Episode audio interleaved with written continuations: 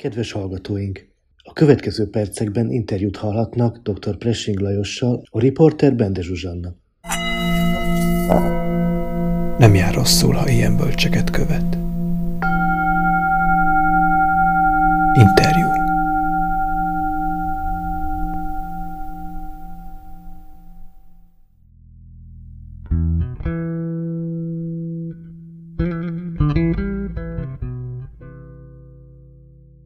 Sok szeretettel köszöntöm a rádióhallgatókat és dr. Presting Lajost. Üdvözlöm, tanár úr! Szeretettel köszöntöm én is a Buthelfen minden kedves hallgatóját. Láma Anagarika Góvindáról beszélgetünk ma, ahogy tettük ezt az elmúlt alkalommal is. Ha megengedi tanár úr, nagyon röviden összefoglalnám a hallgatóknak az előző részben elhangzottakat. Tessék. Volt szó a fiatalkori életéről, arról, hogy nagyon korán elköteleződött a buddhizmussal, és hogy a művész barátaival együtt gyakorolták a meditációt a Satipatthana szupta alapján. Arról, hogy miért számít Láma Góvinda hídépítőnek a kultúrák és a buddhizmus különböző ágai között, hogy a buddhizmus mindhárom nagy iskoláját nagyon magas szinten megismerte és gyakorolta is. 38 évesen Ceylonban Nyanatilóka Mahatéra tanítványa lett, tőle kapta az Anagarika, azaz az otthontalan nevet, ami nagyon is jól passzolt, hiszen három éves korától élete végéig mozgásban volt, és szóval ez jellemző maradt rá élete végéig. Vele kezdte el, e, mármint Nyanatilóka Mahatérával egy buddhista világszervezet kiépítését, második és az igazi gurujával, Tomó Gese Rimpocséval kicsit később találkozik, és ez a találkozás a Vajrajána útjára terelte őt a déli buddhizmus helyett, és hogy egészen a 20. század közepéig rengeteg tévhívt volt az európaiak fejében a Vajrajánát illetően. Aztán arról, hogy rengeteget tett a különböző buddhista irányzatok lényegi azonosságának felderítése érdekében, ami egy bizonyos Rimer mozgalom keretében történt, Indiában buddhista akadémiát alapított és tanította a buddhizmust. Beszélt arról is, hogy a fest, festészet megmaradt, mint szenvedélye, sőt, kutatta a tibeti templomi festészetet, és másolatokat készített ezekről a művekről. Arról, hogy a Caparang völgyében történt expedíciójáról szól a Fehér Felhők útja című könyve, ami világhírűvé tette, és a tibeti misztika alapjai címet viseli a másik híres könyv, ami kiemelte a tibeti buddhizmus tulajdonképpen az előítéletekből. Elmondta még azt is a tanár hogy amiket Láma Govinda papírra vetett, mai tudással nézve is hitelesek és megállják a helyüket, és hogy az ő nevéhez fűződik például az anyanyelvi recitáció bevezetése, a nyugati tudományos gondolkodás beleszövése a buddhizmusba, és nagyon sok más dolog, ami, amiről nem is tudunk, nem tudhatunk tulajdonképpen annyira a, a, a, a, sokat adott nekünk. Az Ária Maitreya Mandala közösséget 1933-ban alapította, másokkal természetesen ennek egy külön kelet-európai rendtartományához csatlakozott a buddhista misszió, Hetényi Ernő vezetésével, talán 1952-ben. Hetényi nevéhez fűződik a Fehér Felhők útja első fordítása is, azt is megtudhattuk, hogy nem csak Láma Góvinda szemléletmódja, de az általa összeállított gyakorlatokat is átvették a buddhista missziónál. Tehát mind a mai napig érezzük ennek, és élvezzük a, az ő munkája gyümölcsét. Körülbelül ennyi. Persze még sok minden, de azért a lényegét talán összefoglaltam kanyarodjunk, hogyha a tanár úr is jónak gondolja, akkor most konkrétan a munkásságára. Mine, minek a szimbólumai a felhők? Hát valószínűleg az, hogy a Caparangi expedíciójáról szóló könyvének ezt a Fehér Felhők útja címet választotta, ebbe belejátszott az, amire utalt ön is az előbb a saját otthontalansága, hogy ő is, mint a felhő, amit a, a szelek fújnak a világban, úgy élte otthontalanul az életét. De valójában ennek a szimbólumnak mélyebb jelentései is vannak. Ez egy ősi buddhista szimbólumról van szó, amely kicsit más jelentés árnyalatban, de az indiai hagyományban is megtalálható, és ezt úgy hívják, hogy Dharma Mékha, a tan felhője, vagy az igazság felhője, vagy attól függően, hogy a darmát hogy értjük. És ez a szimbolikus jelentés arra alapul, hogy a felhő egyrészt valami olyasmi, ami teljesen alaktalan és meghatározhatatlan. Megjelenik ugyan az égbolton, de nem lehet megragadni. Megjelenésében is állandó mozgásban van, és aztán, hogyha a, az időjárási viszonyok úgy alakulnak, akkor akár teljesen eltűnik és semmivé oszlik. A másik oldalon viszont ebben a meghatározhatatlanságában, ahogy gomolyog és állandó alakulásban van, minden formát meg tud jeleníteni, láthatóvá tud tenni. Annélkül, hogy saját maga egy határozott struktúrával rendelkezne. Nem tudom, hogy a, a mai fiataloknak mennyire van még lehetőségük a természetben időt tölteni. Én emlékszem még, hogy gyerekkoromban nekem nyáron, nyaranta kedvenc szórakozásom volt, hogy kifeküdtem a rétre, és néztem a felhőket, és ebben a, a szemlélődésben azzal játszottam, hogy a fantáziám milyen könnyedén bele tudta vetíteni a, a felhőbe azt a, azokat a dolgokat, amik éppen foglalkoztattak, mert valahogy a felhő képes volt arra, hogy felvegye mindezeket a, formákat, amiket az ember beleképzel.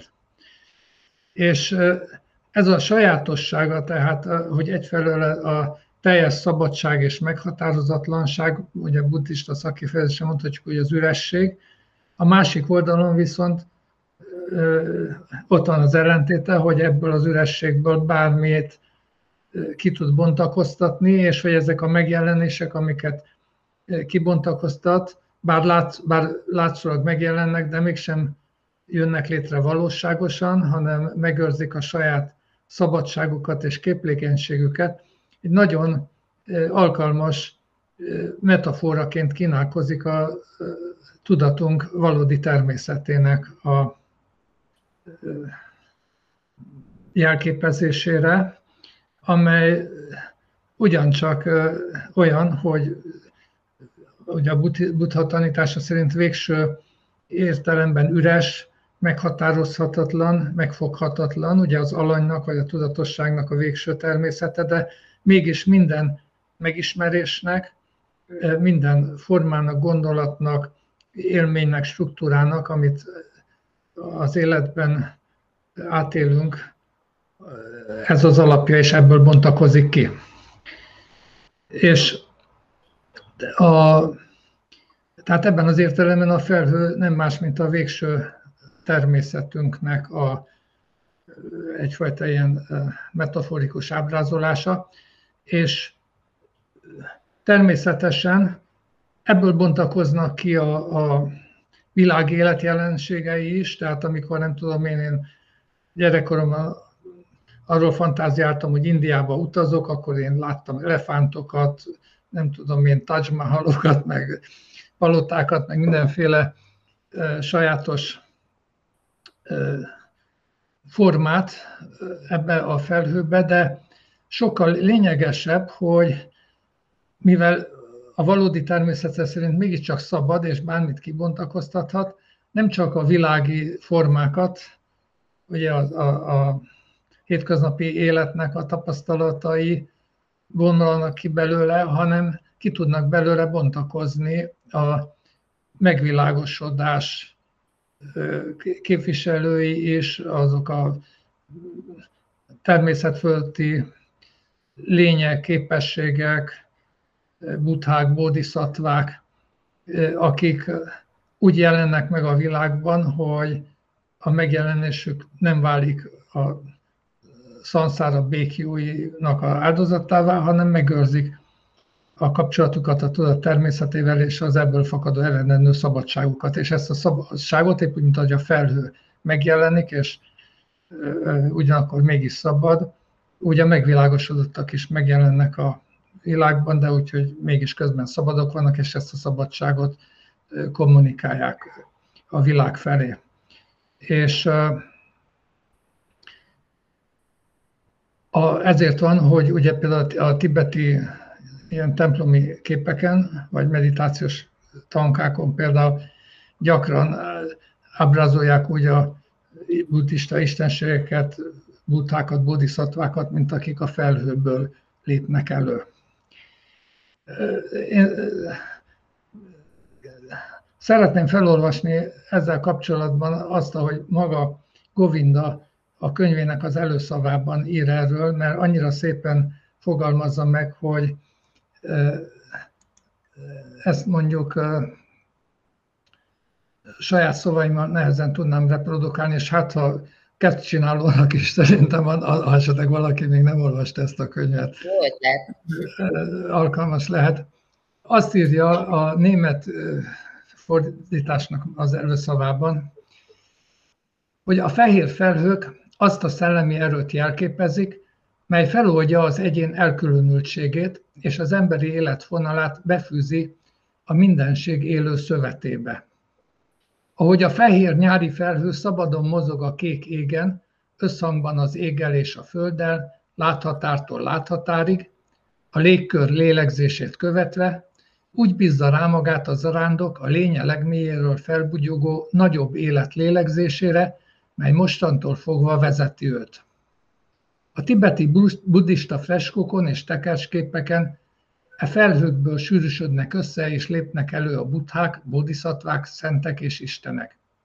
A felhőben kifejeződő őseredeti természetünkből fakadnak ugyanis a tudat alkotó energiái, melyek maguk is bármely elképzelhető formát felvehetnek, és ez vezeti a törekvőt annak a megvilágosodott és elragadtatott tudatállapotnak a megteremtése felé, mely a buddhák gyönyör testének meditatív látomásában ölt alakot. A fehér felhők útja tehát nem más, mint a szellemi érés és kibontakozás útja, mely a végső teljességre való ráébredéshez vezet.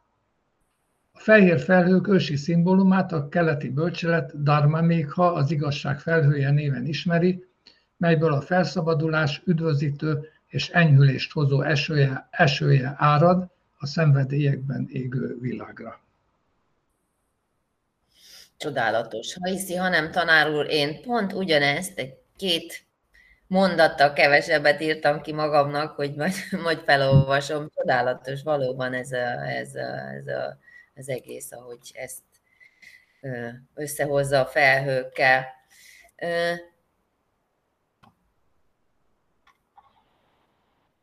Láma Govinda egy izig-vérig művész volt, művész is volt egy személyben, erről is beszéltünk. Vajon mit gondol tanár úr, mennyire gyakori az, hogy együtt jár az esztétikai érzék és az igazság megismerésének a vágya?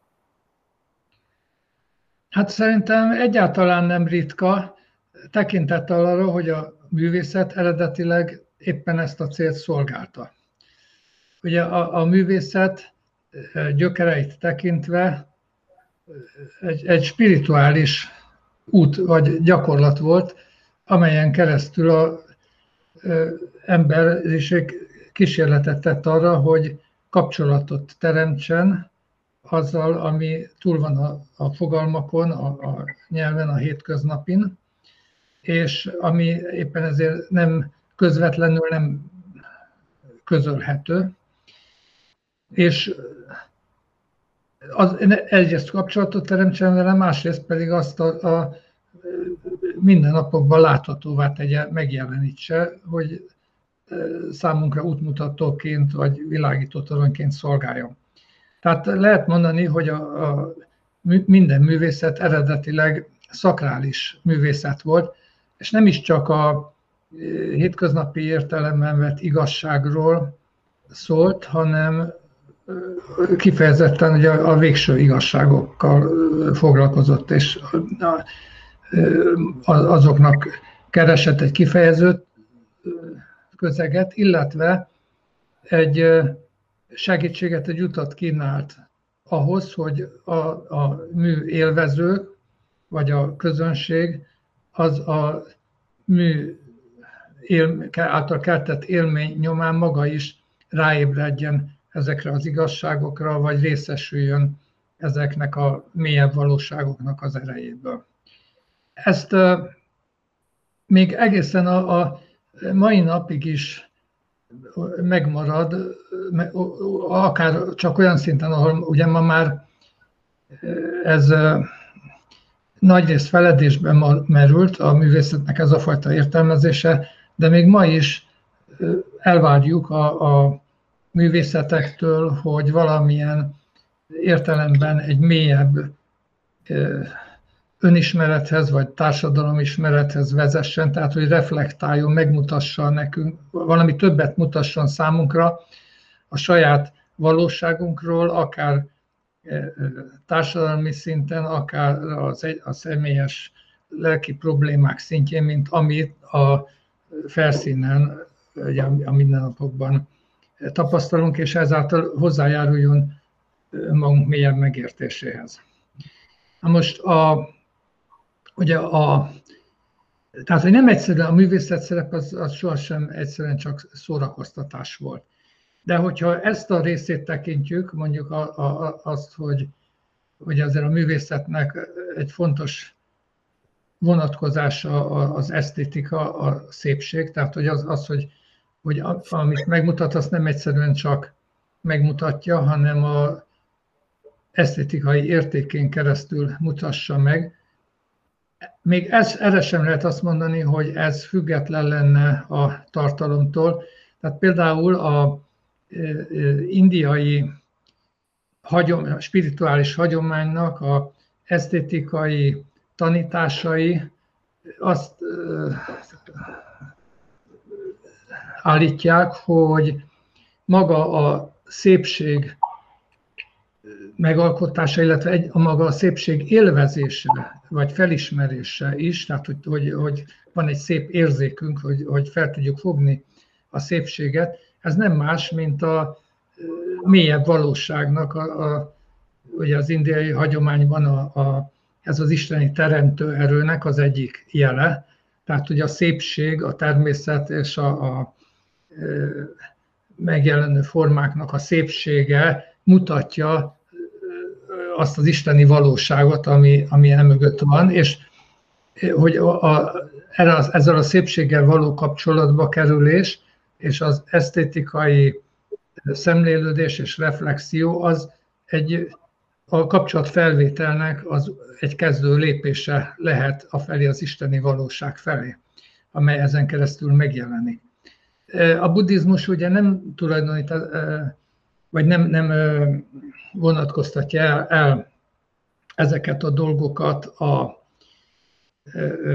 egy ilyen elvont istenképé, de az a buddhista szakrális művészet esztétikájában is megjelenik ugyanez a gondolat, csak buddhista nyelvezetben, amikor azt mondjuk, hogy a szépség iránti érzékenység és a, a, a szép kifejezésének a képessége az a tudatunk valódi természetének az egyik sajátossága. Épp úgy, mint mondjuk a jóság vagy a, a, az együttérzés.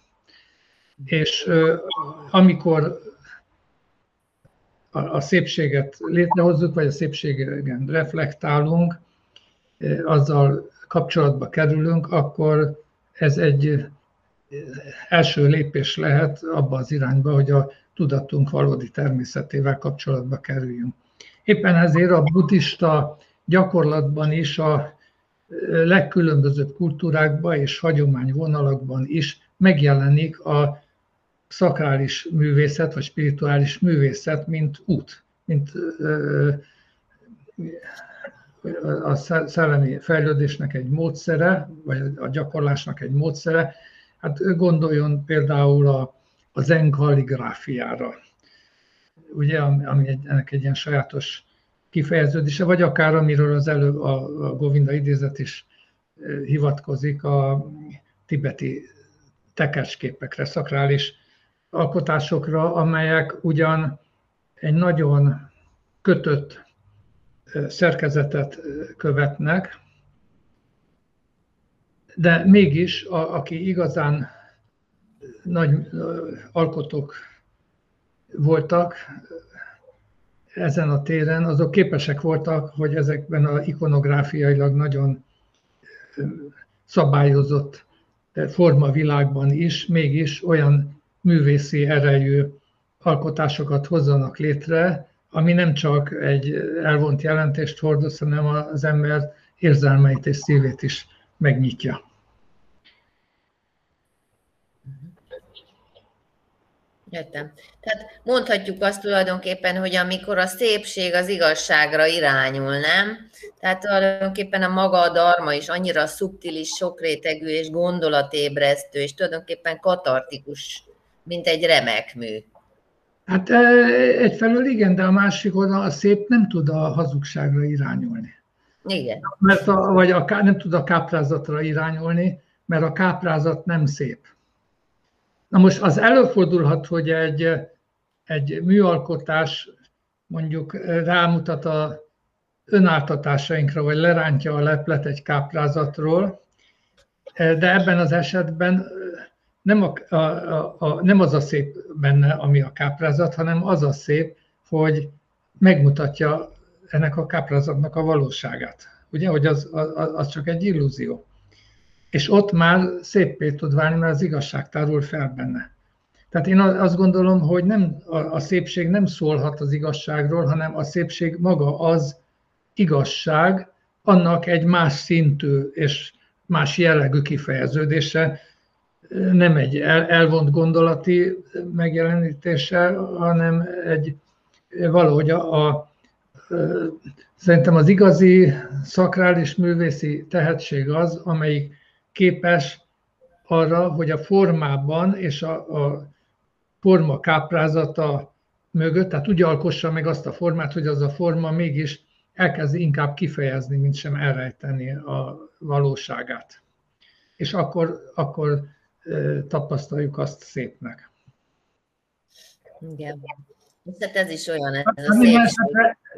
Ezért ez egyáltalán nem idegen a, a spirituális út, a spirituális gyakorlás és a mű, mű, művészi érdeklődés, a, a szépség iránti érzékenység, sőt, akár a, az, hogy valaki tevékenyen is gyakoroljon valamilyen művészetet. De ugyanígy a zene is, tehát a zenének is, hát ugye minden zene az alapvetően mélyebbről fakad, és mélyebben szólít meg bennünket, mint az elménk, de ezen belül is vannak kifejezetten spirituális zenék.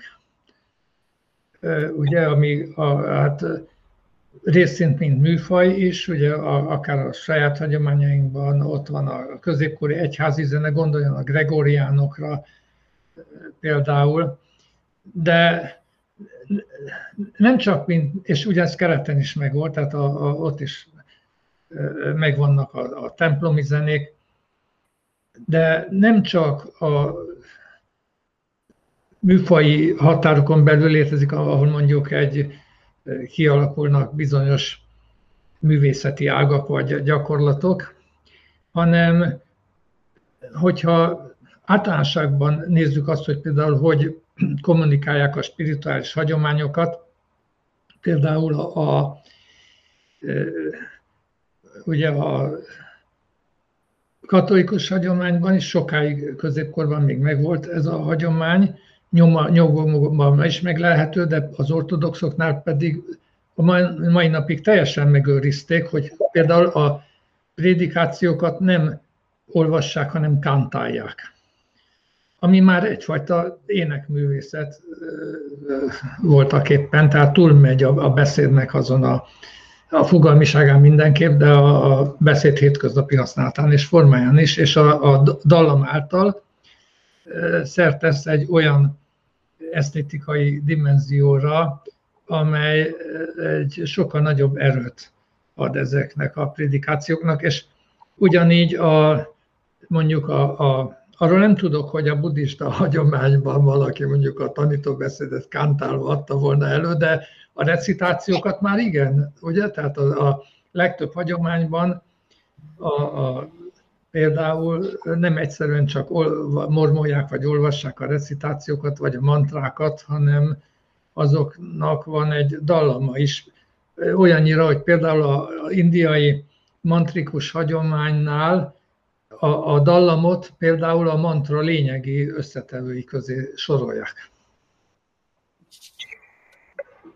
Tehát, hogy egy mantra nem hiteles a, a dallama nélkül. Tehát mind a, aztán a színházban is, ugye, a, a, ott is megvannak a, a szakrális színházak formái, és valójában szerintem a ritus is ennek egy formája. Tehát, hogy egy, egy, egy ritus, azt még nem feltétlenül sorolják a, a művészeti ágak közé, de ahhoz, hogy egy ritusnak ereje legyen, és, és meg tudjon bennünket mélyen mozgatni, ahhoz a szépség is szükséges. Tehát, hogy legyen, a ritus szépen kell végrehajtani, szépen kell recitálni, szépen kell a mozdulatokat csinálni, és olyan tárgyakat, szimbólumokat kell használni, aminek szintén esztétikai értéke van. Tehát nyilván egy ritusnak a lényege az, az egy más szinten van, de a, az, hogy, hogy hatni tudjon, ott mégis szintén az esztétikai dimenzióra is erőteljesen épít. Értem. Fő tanítója Gesher Rinpoche biztatta Láma Govindát arra, hogy, hogy a Vajrayana meditációkat a nyugati ember számára is megérthető és gyakorolható formába öntse.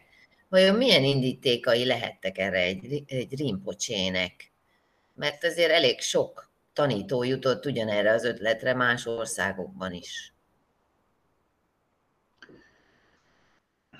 Hát én azt gondolom, hogy egyrészt ugye a tibeti buddhizmusban élt egy ősidők óta egy jóslat, hogy amikor a vasmadár repül, akkor a dharma eljut a nyugati világba, amiről valószínűleg Tomogese tudhatott, ez ismert ezt a, a jóslatot, és szerintem neki lehetett egy olyan gondolata, hogy közreműködjön ebben a folyamatban, vagy ösztönözze ezt a folyamatot.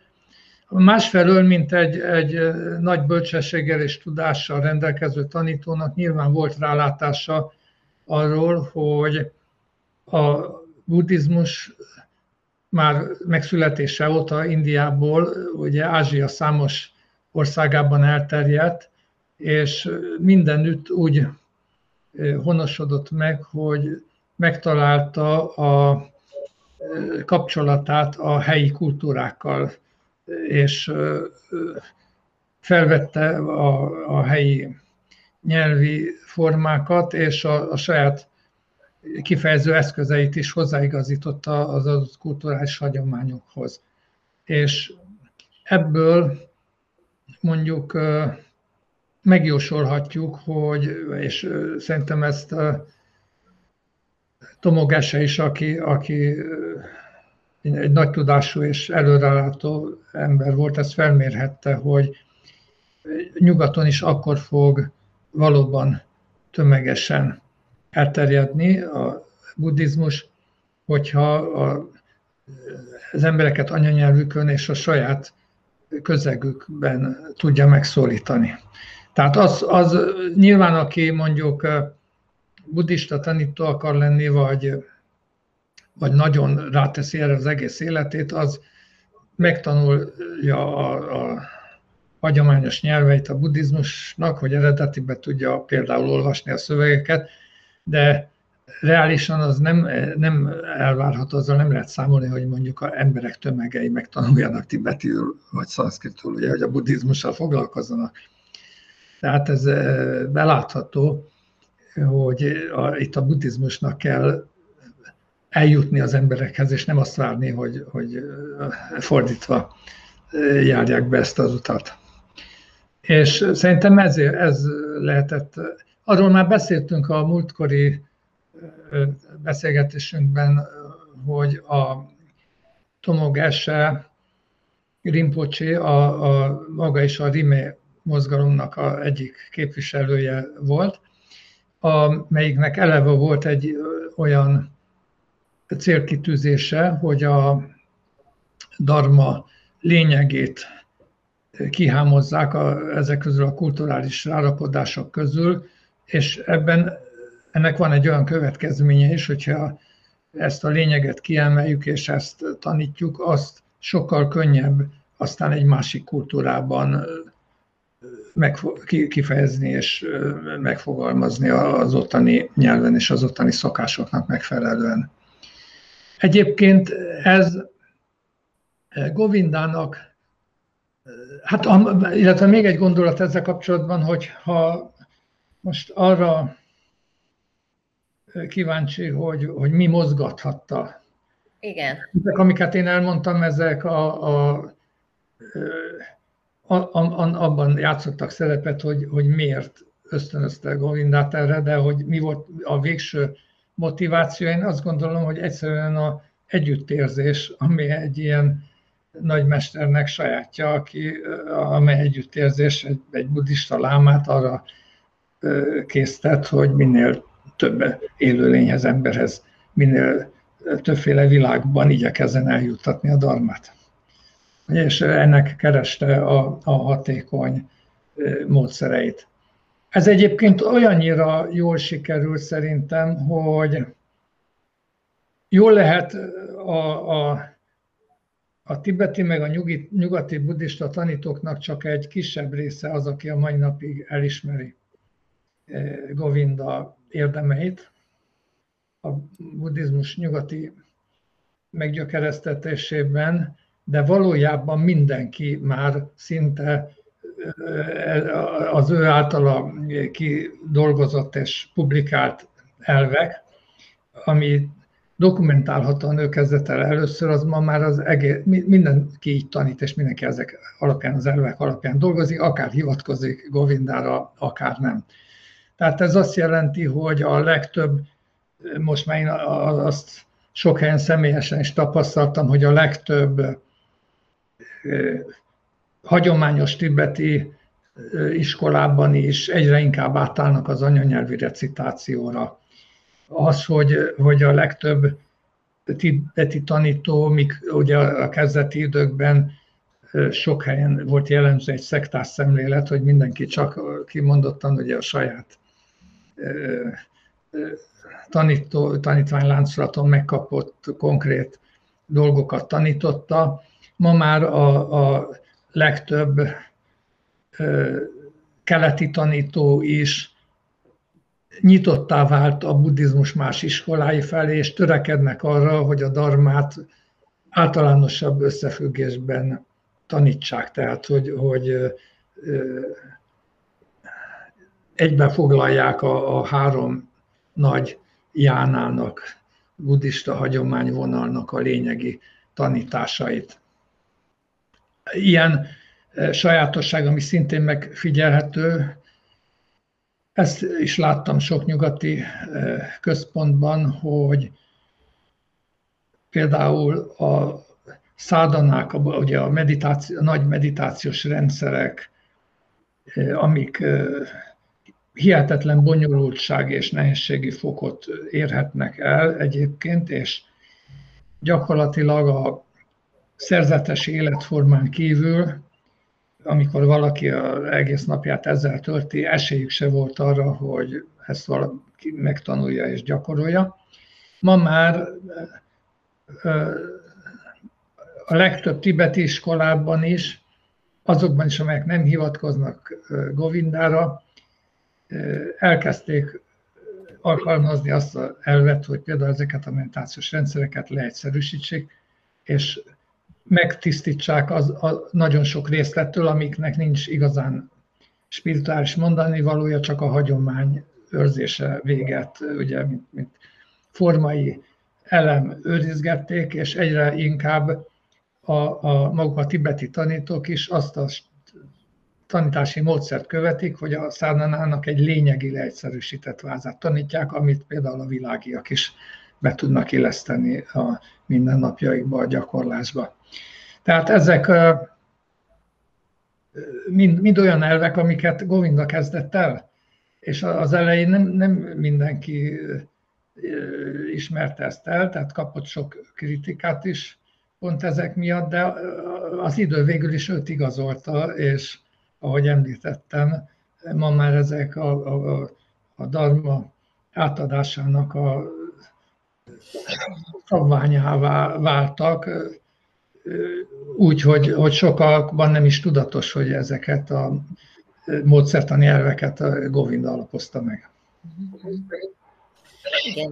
És hogyha belegondolunk, akkor a dalai láma ugyanezen a, a nyomvonalon halad. Tehát, hogyha, hogyha le kell szűkíteni, találni a közös pontot, a spirituális életnek, a, a, vagy az épülésünkben a közös pontot, ami mindenkire jellemző, akkor ő már csak nagyon az együttérzést hangsúlyozza, nem? Tehát, hogy ő már ennyire le tudja redukálni, vagy meg, meg tudja fogni a lényegét. Hát azért a bölcsességet is, én, én hallgattam őszentségétől olyan tanításokat mondjuk a, a függő keletkezésről, ahol hát ember legyen a talpán, aki, a, aki azt úgy követni tudta intellektuálisan. Tehát, hogy ő azért mondjuk a, a közvélemény jobban ismeri arról az oldalról, hogy az együttérzést hangsúlyozom, mert nyilván az, az azért könnyebben befogadható vagy megérthető, de, de ő azért nagyon képzett a, a bölcsesség oldalon is. Természetesen csak van, az egy, megint egy másik típusú bölcsesség, amikor tudja, hogy a tömegeknek milyen tanítást kell adni, nem? Tehát... Igen, igen, az is kétségkívül bölcsesség, meg élettapasztalat is szükséges, igen. A beavatás pszichológiájáról tanár úr tudna beszélni egy keveset ennek a természetes, természetéről, hogy, hogy milyen szerepet kap ebben a hit például, vagy hogy, hogy van ez a beavatása? Hát ez a beavatás, ez egy többértelmű szó. Általában jelenti azt, hogy amikor valaki egy az életében egy jelentős lépést tesz. Ez nem feltétlenül spirituális. Tehát ugye a, a hagyományos társadalmakban sok helyen például, amikor valaki a kamaszodik és elér a felnőttkor határára, akkor ott is egy beavatási szertartáson keresztül vezetik be, azon keresztül válik ő egyenrangú felnőtt emberré, ugye a felnőtt társadalomba.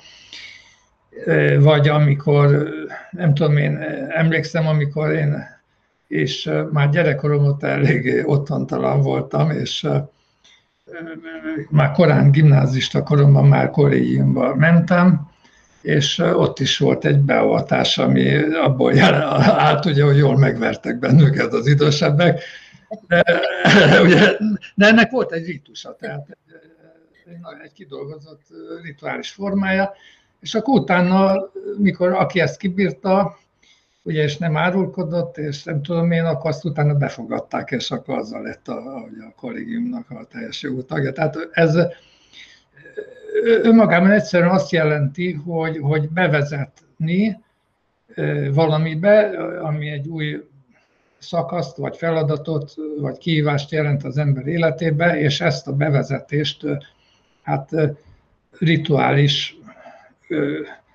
külsőségekkel erősítik meg.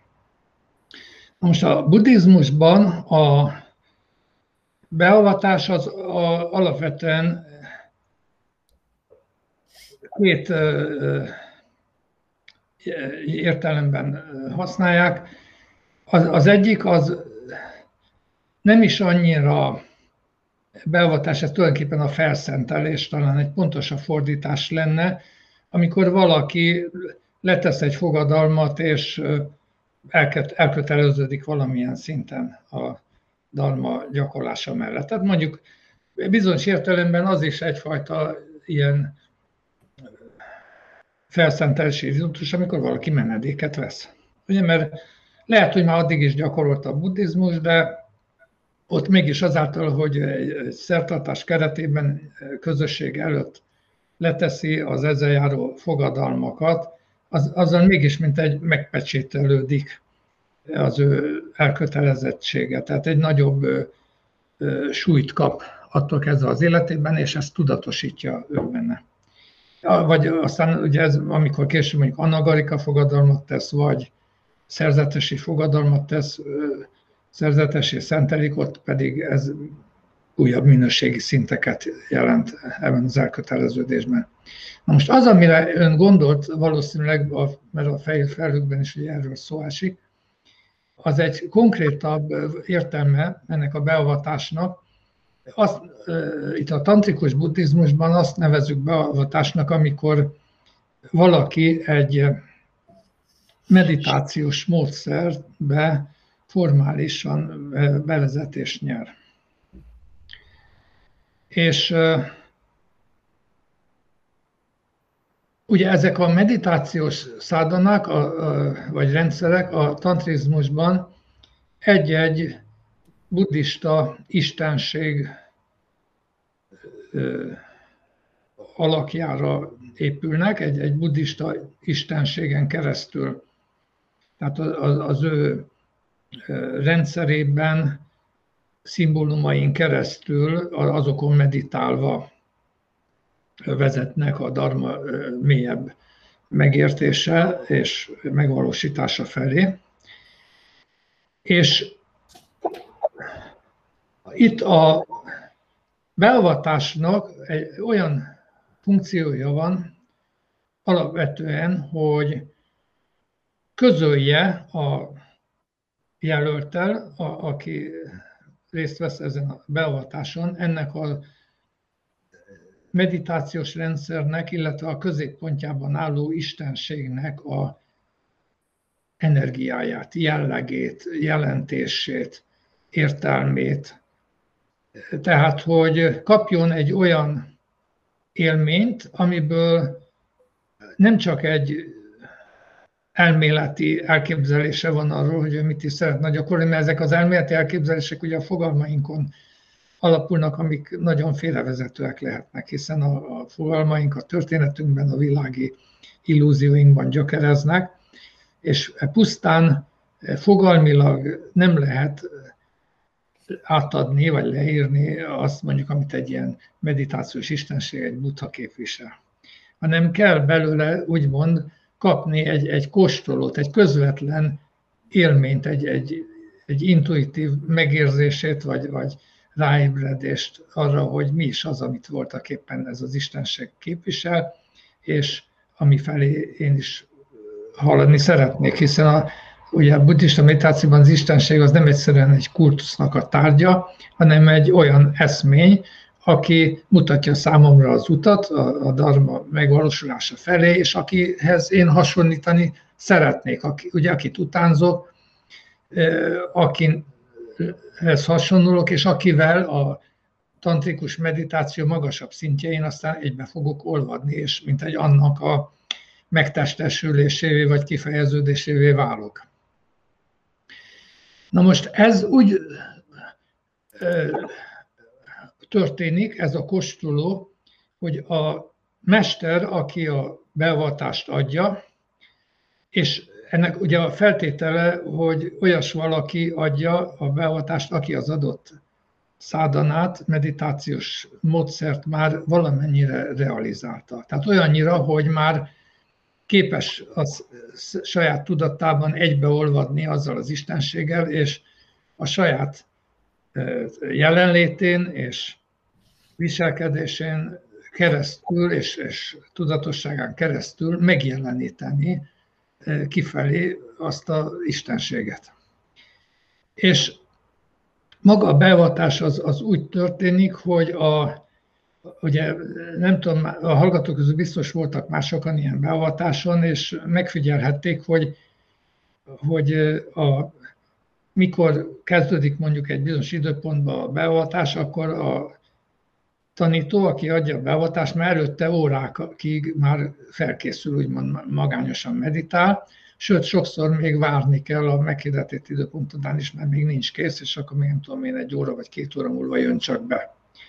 Na most ő azért meditál, vagy úgy készül fel, hogy ő saját maga végrehajtja azt a szádanát, a, amelyikbe a beavatást adja, úgymond ugye megidézi azt az istenséget, de olyan szinten hajtja végre ezt a szádanát, hogy, hogy a saját lényét is átengedi az istenségnek, tehát ő mint egy azonosul ezzel az istenséggel, és valójában a beavatást nem a tanító adja, hanem az az istenség, akinek ő átadja magát, ugye abban a rítusban, és aki rajta keresztül megnyilvánul.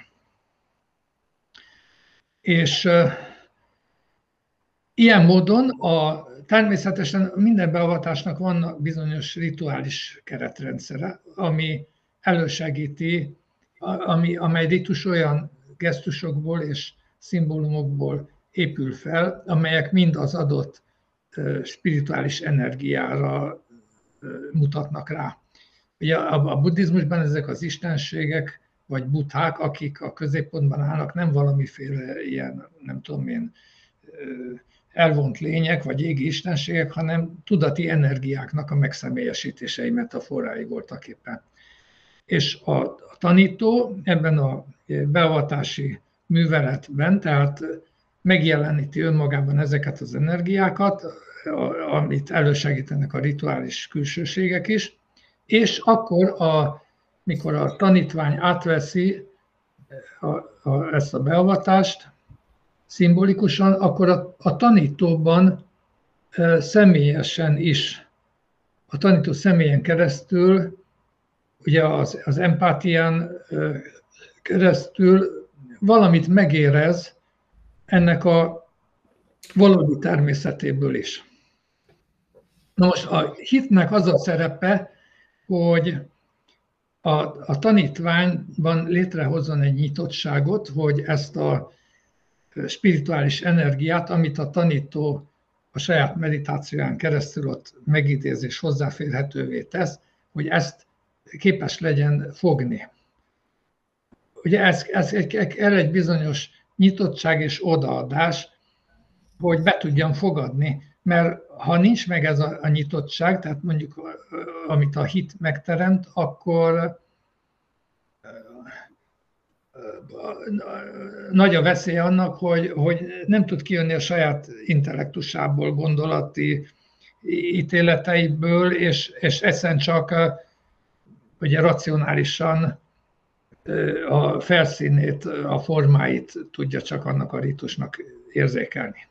Ugye, tehát, hogy a saját elméjének a működéshez zűrzavara az nem enged hozzáférést ahhoz, hogy itt valami más is van a, a formákon kívül, meg akár a szertartás szépségen kívül. Na most a, ugye ennek a, a beavatásnak több formája van.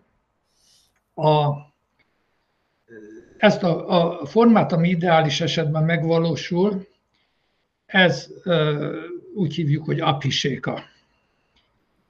És ennek része tehát az, hogy a tanító, a tanítványban létrejön a megfelelő befogadó állapot. Része az, hogy helyesen végre legyenek hajtva azok a rituális külsőségek, és ott legyenek azok a szimbolikus kellékek, amelyek rámutatnak a jelentésre. Van egy olyan fontos része, ahol a tanító egy magyarázatot is ad, tehát egy olyan darmatanítást, amiben nem csak a közvetlen jelenlétével, hanem e, gondolatilag is megmagyarázza, megvilágítja annak a gyakorlatnak az értelmét.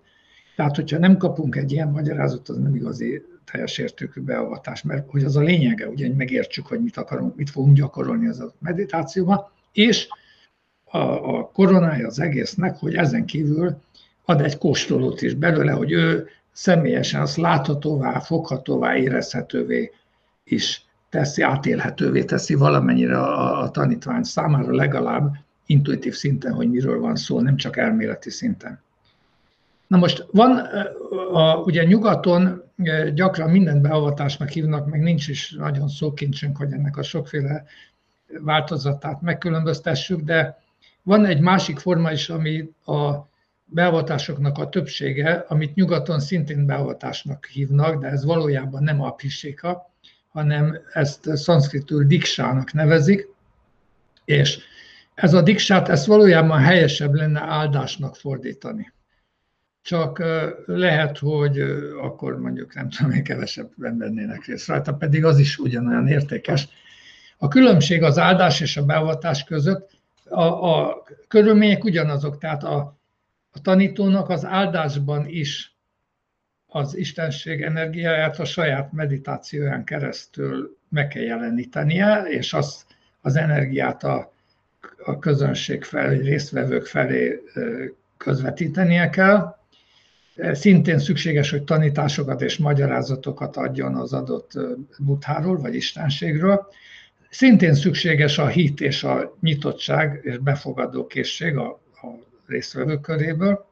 A különbség abban van, hogy akik egy ilyen diksán vesznek részt, ott nem tesznek fogadalmat arra, hogy ők azt a meditációs rendszert maguk is kifejlesztik, és tehát nem köteleződnek el, nem, és mondjuk a kóstoló, amit kapnak, az intuíció, amit kapnak, abból az energiából az nem olyan mély, mint az apsiséka esetében, hanem inkább arról van szó, hogy ők részesülnek ennek a spirituális energiának az áldásos hatásaiban.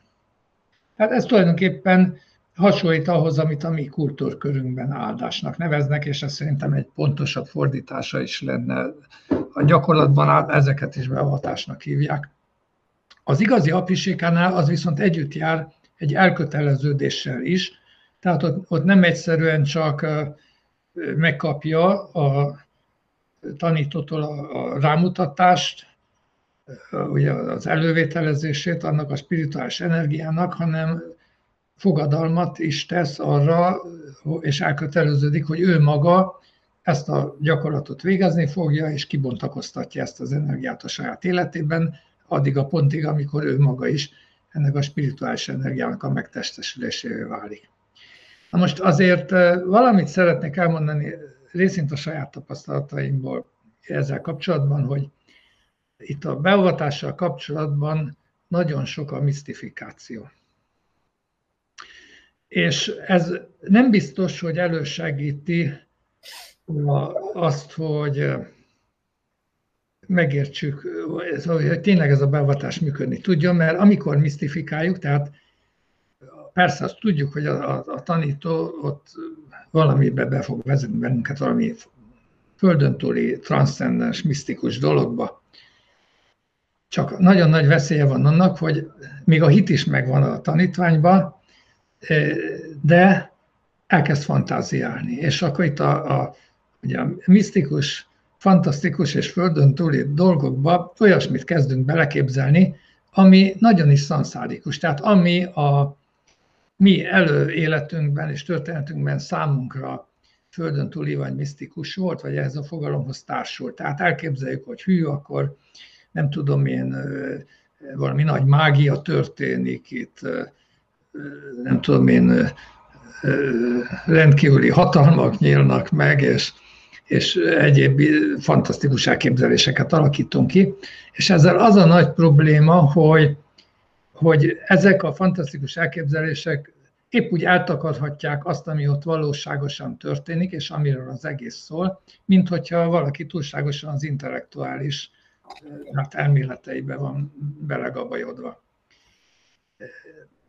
Ugyanis mit, tehát az, hogy értsük, hogy miről is van szó,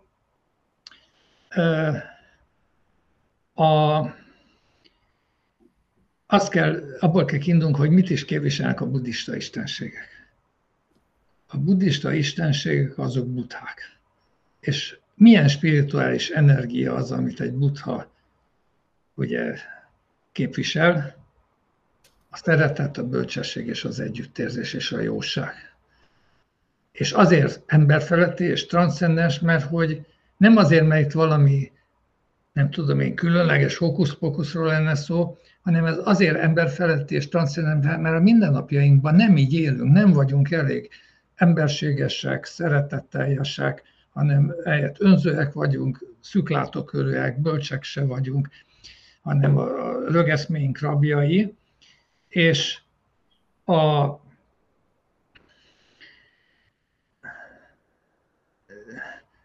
és ezért ehhez képest a buddhaság nagyon is, nagyon is természetfelettinek tűnik, vagy nem, nem világi, ugye? Tehát világfelett. Nem, nem megszokott ebben a világban. És valójában ez az, tehát a, elmondom, hogy nekem, én is részt vettem az jó néhány ilyen szertartáson, mert egyszerűen ez a, az utamnak a része is volt. Ugye a legnagyobb beavatás élményem, a, a egyik legnagyobb az a, egy, egy butáni Rinpoche-nál volt, ezt még Németországban vettem részt rajta,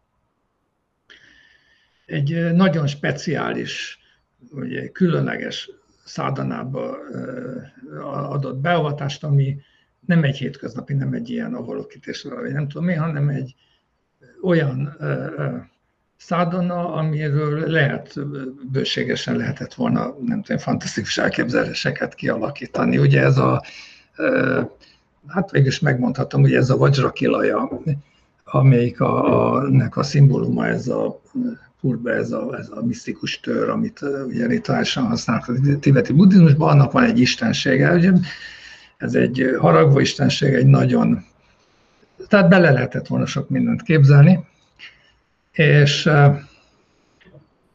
akkor, mikor migrált az a ritus, volt egy lehetőség arra, hogy akkor mindenki oda mehetett, és akkor személyesen, nem tudom, a szokásos módon, hogy a fejére önt valamit, meg a fejébe tesz valamit, meg ad, ad egy állásra tanító, és akkor ott volt egy pillanat, amikor megkaptam az áldást, és akkor a szemében nézhettem, ahogy felálltam, és tudja, mit láttam ott? Nem, nyilván. A jóságnak és az emberségnek, tehát voltak éppen a normalitásnak egy olyan fantasztikus megjelenését, amivel életemben nem találkoztam még addig. És az, az volt a benyomásom, hogy, hogy értem azt már, hogy mit jelent normálisnak lenni. És ezt azóta is őrzöm ezt az élményt, mert szerintem tehát ez, ez egy nagyon nagy erő, nagyon igaz beavatás volt, mert azt, amit keresünk végül is, tehát hogy a, nem az fog segíteni rajtunk, hogy, hogy nem tudom, különlegesé válunk, vagy speciálisá, vagy fantasztikus dolgokat valósítunk meg, hanem ez önmagában egy rendkívül fantasztikus, hogy normális, jóságos, emberséges emberré válni. Hogy ezt nekem ő mutatta meg ebben a, beavatásban, és ott jöttem rá arra, voltak éppen, hogy mit is keresek én a buddhizmusban, hogy ez az értelme az egésznek.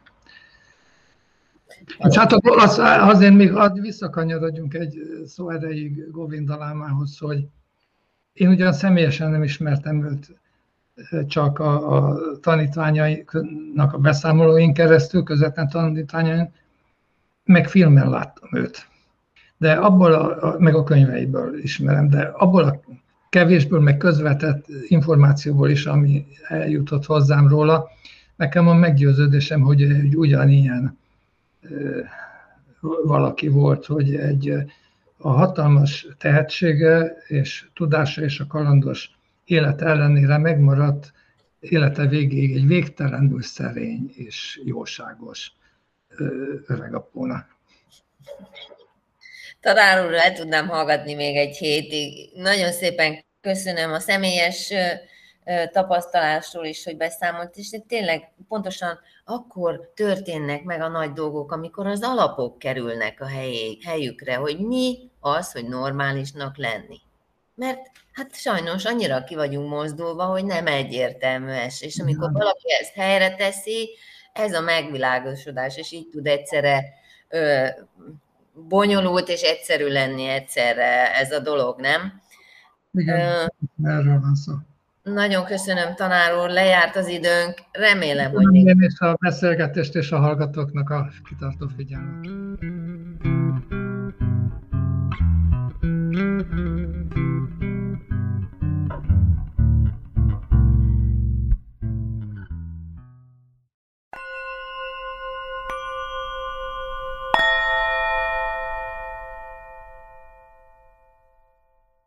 Interjút hallhattak dr. Pressing Lajossal, a riporter Bende Zsuzsanna volt.